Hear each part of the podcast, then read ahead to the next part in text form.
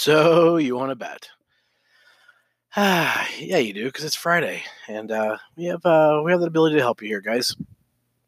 Thanks for stopping by SportsBetFunding.com's early pick report, uh, where we uh, discuss how to open an account at MyBookie.ag. First things first, if your credit card, debit card has been blocked at any of the books, any of the places, that's what we do, guys. SportsBetFunding.com. our sole job is to help you get uh, funds transferred and, and uh, up and running in the various accounts, new accounts, existing accounts. Um, stop by the website, sportsbetfunding.com, if you had credit card, debit card issues. We also bring the early picks and some selections in the evenings. If you want to be on the EM picks, PM picks list, simply email us at support at sportsbetfunding.com. That's support at sportsbetfunding.com. And we'll send you the selections that we have that uh, come out later in the day after more time has uh, been had to uh, assess rosters and things like that.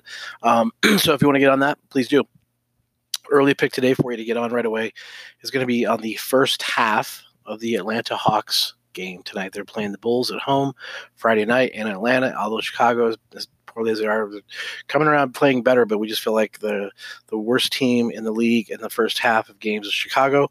Uh, we're going to take the one and a half as a nice little value play there with the Hawks, as they seem tend to score quite a bit. Uh, obviously, their their defense scares us here, but uh, we think that uh, the one and a half is, is very reasonable and doable to get done. So take the Hawks minus one and a half first half, first half, and uh, we'll be back tomorrow.